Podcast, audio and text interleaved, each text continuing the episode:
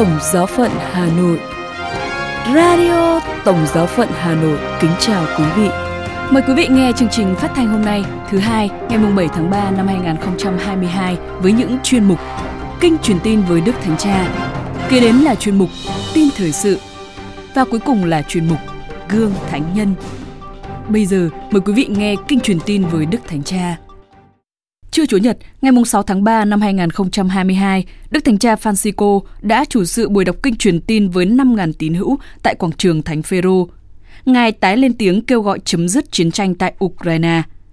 Trong bài huấn dụ ngắn trước khi đọc kinh, Đức Thánh Cha đã diễn giải ý nghĩa bài tin mừng Chúa Nhật thứ nhất mùa chay và kể lại việc Chúa Giêsu chịu cám dỗ trong hoang địa và rút ra những lời khuyên thực hành cho các tín hữu về cách thức vượt thắng cám dỗ của ma quỷ.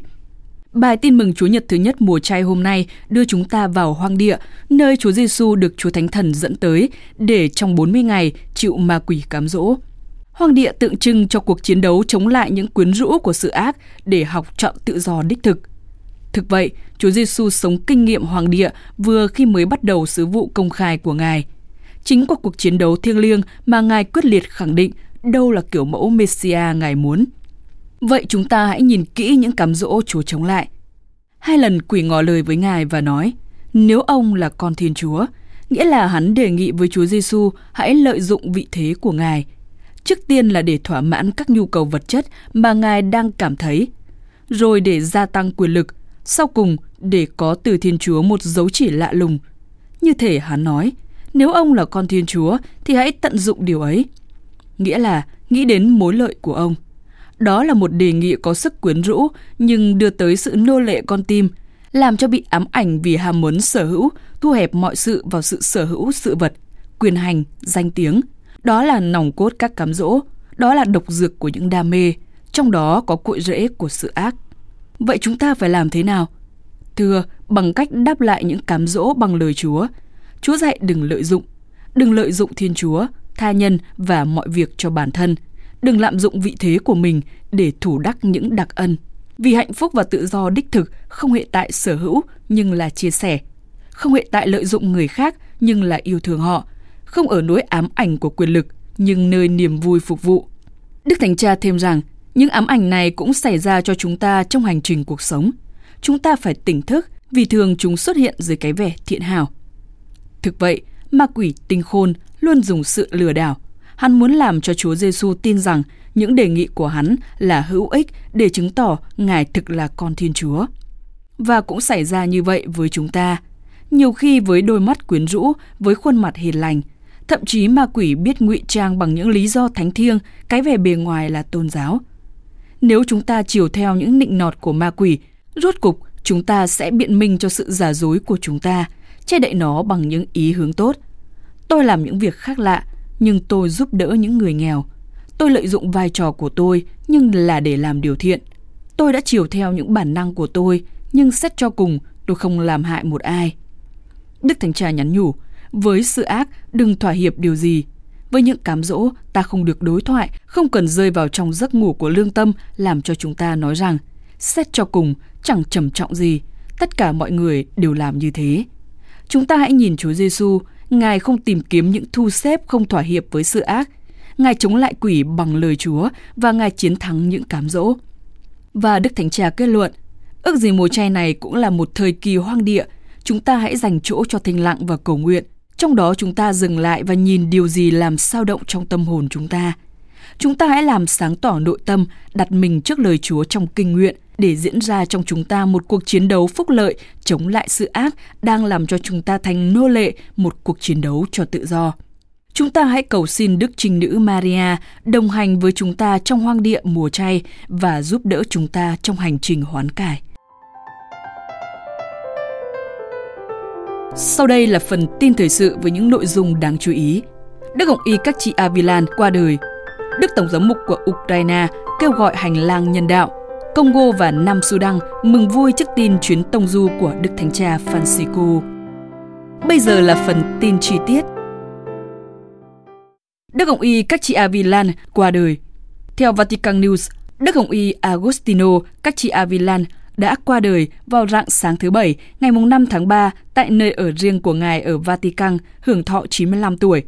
Đức Thánh Cha Francisco sẽ tham dự thánh lễ an táng của Đức Hồng Y tại Vương cung Thánh đường Thánh Phêrô ngày 7 tháng 3. Đức Cố Hồng Y Caccia Villan sinh ngày 14 tháng 8 năm 1926 tại Novale di Vandano thuộc giáo phận Vicenza, miền Bắc nước Ý. Ngài thụ phong linh mục ngày 26 tháng 6 năm 1949. Từ năm 1957 đến năm 1959, Ngài học tại Học viện Giáo hoàng, nơi đào tạo các linh mục cho phái bộ ngoại giao của Tòa Thánh.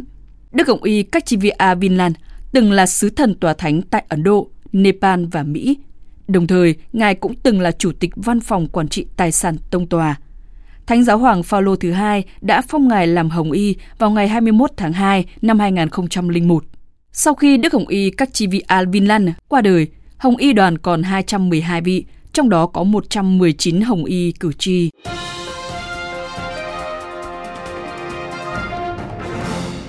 Đức Tổng giám mục của Ukraine kêu gọi hành lang nhân đạo. Đức Tổng giám mục Sviatoslav Shevchuk, người đứng đầu Giáo hội Công giáo Hy Lạp Ukraine, ngày 5 tháng 2 vừa qua đã kêu gọi cộng đồng quốc tế trợ giúp tạo hành lang nhân đạo. Lời kêu gọi được đưa ra để giúp người dân có thể di chuyển đến những nơi an toàn hơn và tiếp cận được với viện trợ nhân đạo. Các nguồn tin của Liên Hiệp Quốc ngày 5 tháng 2 vừa qua cho biết, ít nhất 351 dân thường thiệt mạng và 707 người khác bị thương ở Ukraine. Hành lang nhân đạo là một khu vực phi quân sự tạm thời để cung cấp lối đi an toàn cho các nạn nhân của xung đột và tạo điều kiện cho các cơ quan nhân đạo tiếp cận những người bị ảnh hưởng.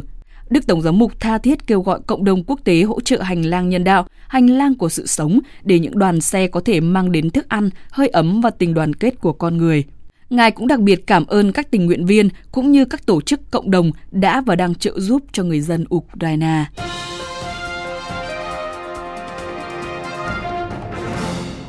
Congo và Nam Sudan mừng vui trước tin chuyến tông du của Đức Thánh Cha Francisco.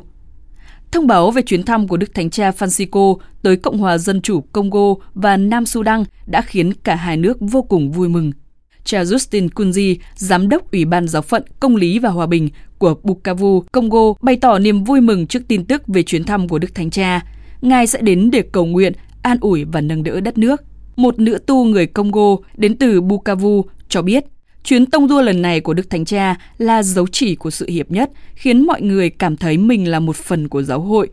Chuyến thăm của Đức Thánh Cha thể hiện sự quan tâm của Ngài đến những người còn đang sống trong đau khổ và sợ hãi. Chủ tịch Hiệp hội Dân sự Nam Kivu Astrin Zawadi cho biết, chuyến thăm của Đức Giáo Hoàng là một tin tuyệt vời cho hàng ngàn thế hệ trẻ, những người mới chỉ được theo dõi các chuyến tông du trên truyền hình – Ông cũng hy vọng chuyến thăm của Đức Thánh Cha Francisco sẽ mang đến thông điệp mạnh mẽ về hòa bình cho khu vực. Chuyên mục Gương Thánh Nhân Mời quý vị lắng nghe Gương Thánh Agatha Trình Nữ.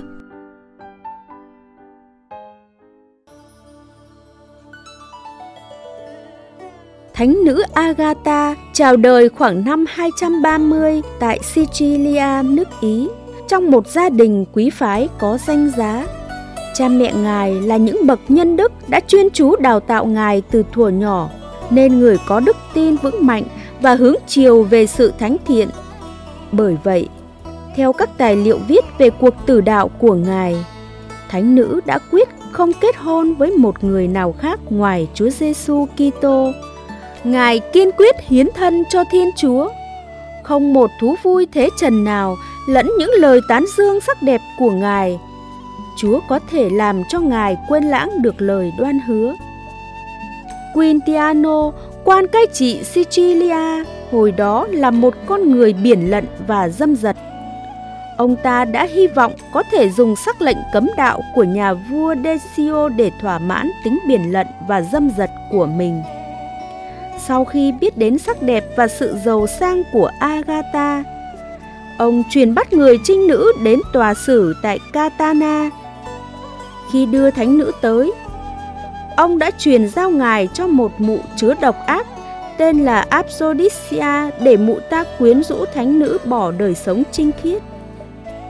Sau nhiều cố gắng mà vô hiệu, mụ chủ nhà chứa đành phải giao thánh nữ lại cho Quintiano. Giận dữ, Quintiano bắt giải thánh nữ tới trước mặt ông. Ông nói, Người như cô mà theo đuổi cuộc sống Kitô giáo, cuộc sống nô lệ thấp hèn, cô không xấu hổ sao?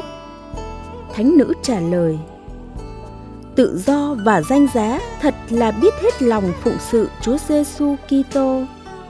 Ông liền truyền đánh đòn thánh nữ rồi cho giam ngài vào ngục thất. Hôm sau, ông lại tiếp tục thẩm vấn. Lần này, trước sự cương quyết của thánh nữ, Quintiano không dằn nổi cơn giận.